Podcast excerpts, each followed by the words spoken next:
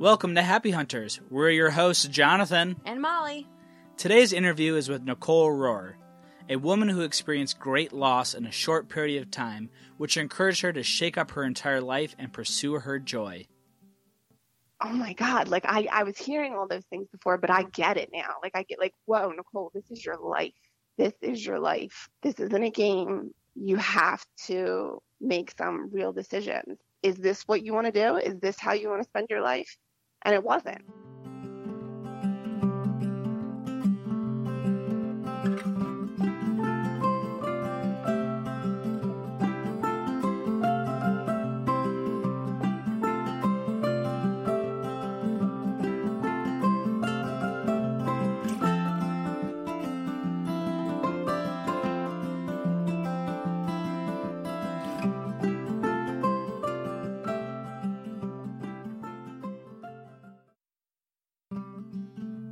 We are excited to announce one of our partners for this week's episode, Nut Pods. We are obsessed with adding this into our coffee and tea. For those of you who are unfamiliar with Nut Pods, it's a certified vegan, dairy free creamer made from coconut cream and almond butter, and it is delicious. Nut Pods has made our transition to a plant based lifestyle so much easier. It's perfect for coffee, tea, smoothies, and even other recipes. As a special offer for Happy Hunters listeners, they're offering 15% off their website. Just use the code Iconoclastic Wellness, all caps, at checkout. That's Iconoclastic Wellness on nutpods.com to get 15% off your entire order. Today's episode features Nicole Rohr, who suddenly realized life was short and decided to take ownership of her happiness. She chose to leave a great paying salary to stay home with her children, despite the fear of not having enough money or knowing how her and her husband would make ends meet. Today, Nicole loves her life and practices staying in the moment, enjoying each day instead of worrying about what's next. Hi, Nicole. We invited you here to Happy Hunters because we are in awe of your perspective about life, how you've overcome challenges, and how committed you are to choosing happiness. You were a high school English teacher for 12 years and recently transitioned to being a stay at home mom. You provide care and education for not just your children, but two additional children. You place a high priority on exercise, and you love reading and being out in the sunshine. You are constantly seeking ways to enhance your happiness and contentment, and we're so excited you're on the podcast today. Oh, that's so nice. I'm excited that you're including me in this. So, you told me that you had an extremely tough two years where you suffered two miscarriages, you lost three grandparents, your dog died, and you were feeling invisible at work. All of this actually empowered you to leave your job and show up in a new way as a mother. How did these experiences lead to following your heart and happiness instead of going in a different direction of depression? I I think there was a great deal of depression and sadness that I had to go through um, in order to, to, you know, reach the light at the end of that tunnel. Primarily with losing my grandparents, whom I was very, very close with. I realized every single cliche that you ever hear, and you hear it, you hear it your whole life. You only live once. Life is such a blessing. You need to, you know, do what makes you happy. It all end in, in a blink. And you hear all these things over and over again. But when you lose three people in in such a short span of time, it all becomes so real. It's like, oh my God, like I, I was hearing all those things before, but I get it now. Like I get like, whoa, Nicole, this is your life. This is your life. This isn't a game. You have to make some real decisions. Is this what you want to do? Is this how you want to spend your life? And it wasn't. I was in a job where I was completely unhappy. I felt completely underappreciated completely felt invisible. Like it didn't even matter if I showed up to work. I knew that I I wanted to be home with my kids. I knew that's what would make me happy. I, I didn't have the courage to do it for the longest time, and that's maybe where a special friend sort of gave me um, a real push. So I think surrounding myself with you primarily, but some other people gave me the courage to just say, you know what, I'm going to take this leap and I'm going to leave this really well paying job um, with benefits and summers off. And it sound it, it seems so great um, on paper. but I'm going to leave it to do what I I think is truly going to make me happy. And people ask me all the time, "Did you do you think you made the right choice?" And there's not one day that goes by, not one day, and I'm not even exaggerating, not one day where I don't stop and think, "Thank God I made that choice." I know for me, figuring out where I wanted to go was a little difficult. How did you know, like, I want to stay home with my kids? Or, like, instead of leaving your job and maybe going to a different job or going part time? It was a journey to get to get to that. Um, at first, before I had my first son, 2011, I was unhappy at that. I stayed at that place uh, just way too long. Um, but I was unhappy back then, and so I was I was thinking of other options. And then I got a promotion at work, and I thought, well, now I'm making some really good money. I'll just suck it up. I had a, uh, like an insane year of postpartum depression, and I really think that played a huge role in that because it felt so unnatural for me to leave him. And we didn't leave him in a daycare at first. We left him with another woman, like how I watch children from my home. I resented her so much. I remember one day I went to pick up Nate and she um she told me that he took his first steps. And I, I missed it.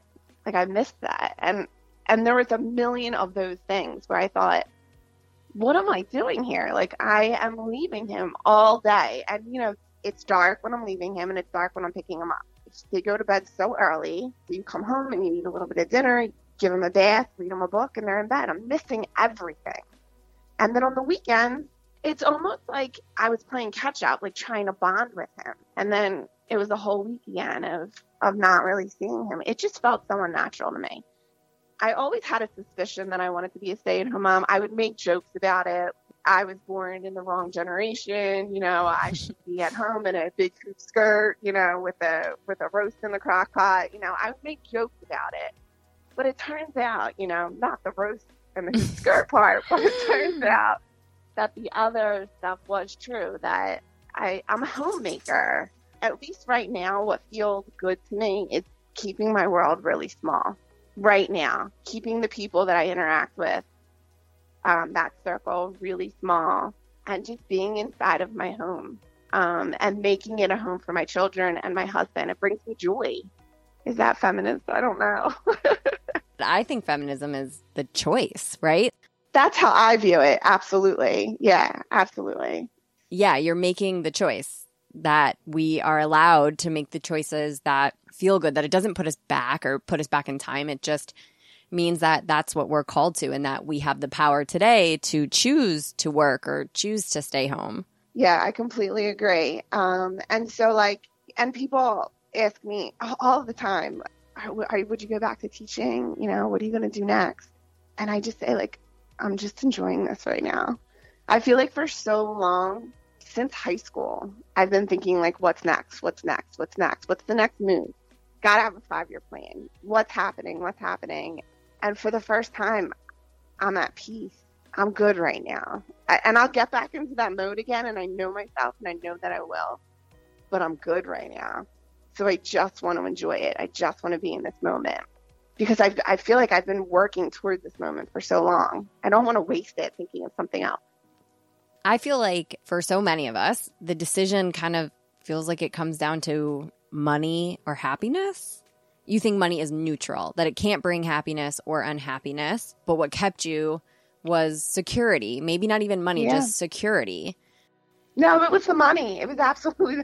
They just kept throwing money at me, and I just kept saying I wanted to leave, and I, I, it was like a, it was insane. It's like it was very tempting. Um, we can spend, you know, we can go out, you know, and not have to worry. I can buy, you know, all these clothes and makeup and all these things that like don't even mean anything. That's all that money was doing. It was extra.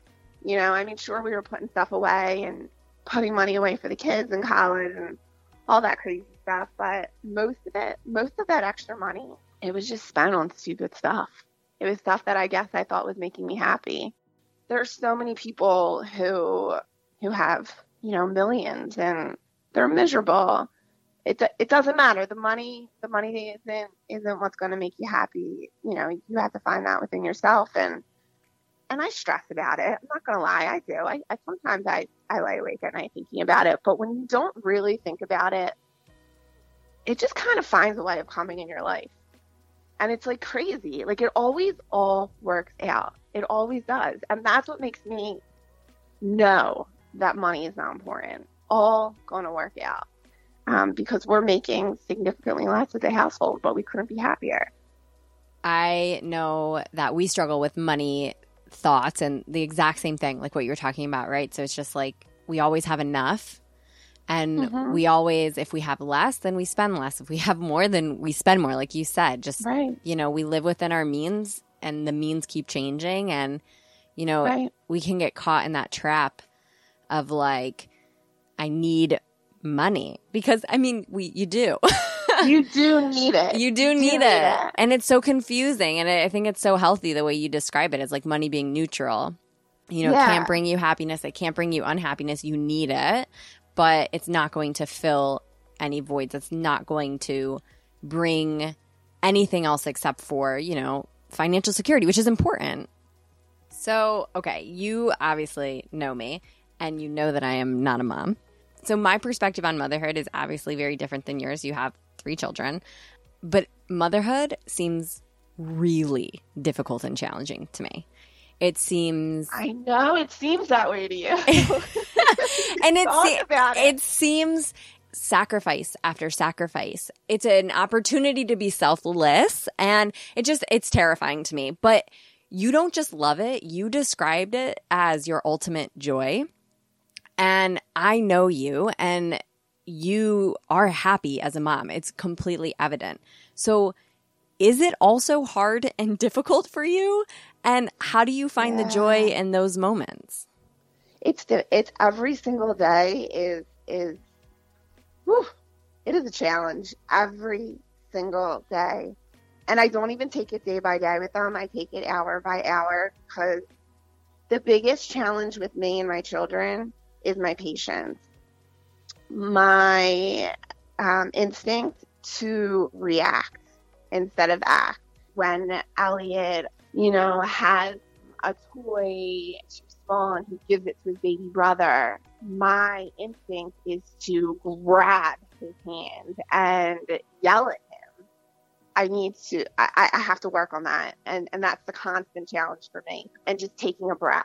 My whole like mantra this whole year has been peace, patience, and gratitude.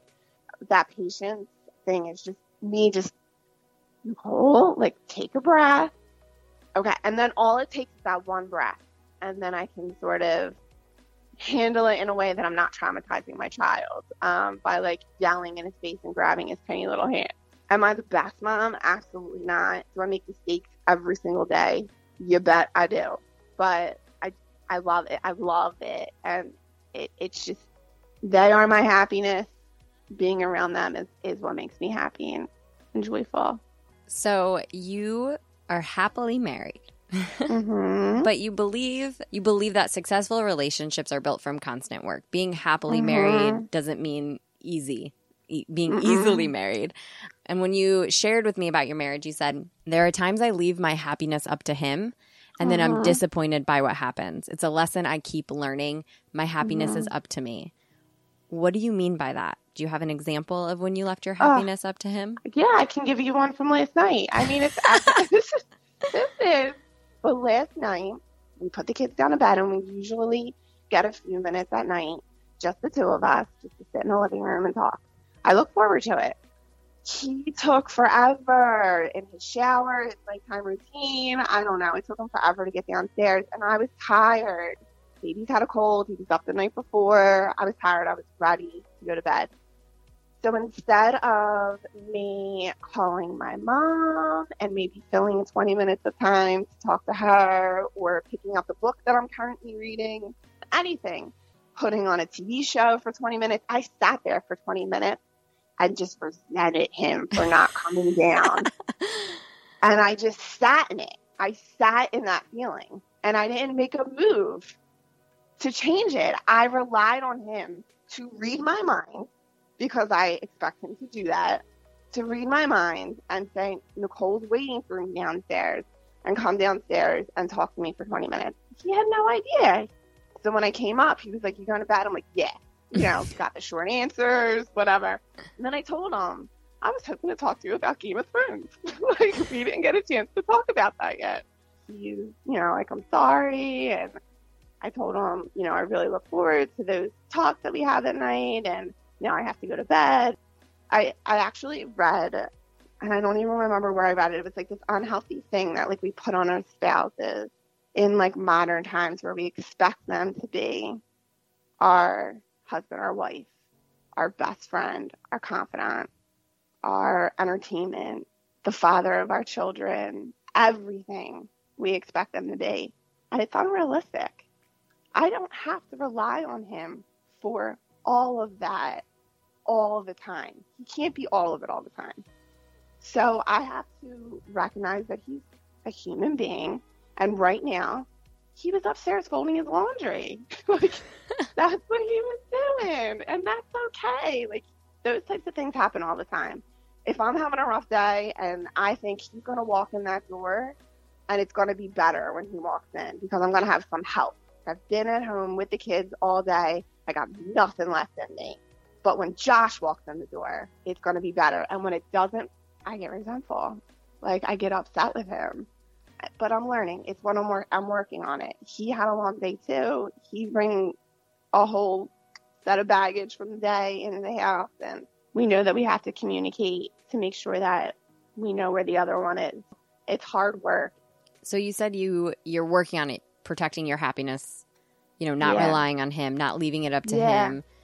Yeah. What are you? What does working on it mean? Is that why you recently started meditating? For Lent, Catholics are supposed to like give something up. But the mass before Lent um, that we were at, the priest was like really cool, and he was you know talking about how you know giving something up has become so corny. I'm giving up chocolate, or I'm giving up wine, or I'm giving up my favorite TV show, and it's like, what is that? You know, that's not that's not helping you in your personal journey towards being a better person, towards you know connecting with your God. I'm like, yeah, father, like you're right. So I couldn't really think of anything to give up. So I said, I'm, I'm going to make a promise to myself that I'm going to meditate for at least five minutes every single morning before I get the kids. And I thought if I have to make the wording, you know, that I'm giving up, I'm giving up five minutes of my time to meditate. That's what we'll say if anyone asks me what I'm giving up for Lent. Because we Catholics, we like to ask each other. so, and I see a difference. I really, really see a difference and it's allowing me to take those breaths because that's where I find my patience in the breath, the one breath before I yell at the kid, you know, the one breath before I react. You are all about being kinder to yourself, kinder to your children, mm-hmm. setting a good example, but also kinder to yourself.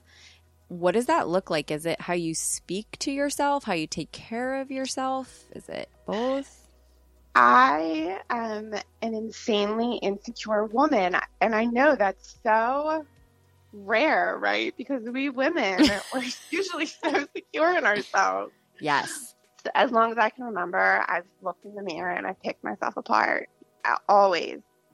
I've been talking about getting a nose job forever. I've been talking about just like all types of plastic surgery. I'm not eating right enough because my body doesn't look a certain way. I'm not exercising enough because my body doesn't look a certain way. I think something switched in me after I had Sebastian. I look in the mirror. Yeah, like my boobs are saggy, but I breastfed three children. Like I fed my children. That's amazing. And I carried three children for nine months. And I had three C sections where they tore open my abdomen to take a child out. There's scar tissue there and it doesn't bother me. I've learned to send gratitude towards those parts of my body that I used to think were shameful that I, I just wanted to change. My nose, since I've been 13, I've been, as soon as I have enough money to get a nose job, I'm getting a nose job. I noticed my two older boys kind of have my nose. and I'm like, in pictures, when they get older, I want us to have the same nose. Physically, I used to be really hard on myself, and I'm not going to say that I'm I'm completely great with myself now. No, I still have days where I criticize myself, but I've learned to have kinder thoughts about myself. And number one, I don't criticize myself out loud anymore. I used to do it all the time, but I don't do it for a few reasons. It's super annoying to other people. No one wants to hear about how you think you're ugly. Not of interest to anyone. Two, I know my boys are listening, and I don't want them to think that that's what how girls are. I want them to respect women and not to think that we're shallow and that all we value is our physical selves. I do not verbalize my insecurities anymore. And I've noticed that if I don't say it out loud, I don't think it as much. I'm proud to have mothered three kids and I'm proud of this body. Like I said, I, I send gratitude towards it instead of criticizing it. I think one of my my biggest insecurities is I'm afraid that people aren't going to think I'm smart. They're going to be like, oh, that was so stupid what she just said, or can you believe she just said that? I've been trying to stop that and saying like, no, Nicole, no one's thinking about you and the conversation that you had two days ago and how you misspoke about X, Y, and Z. Like nobody's thinking about that. And sort of just allowing myself to like let that go has really helped my anxiety.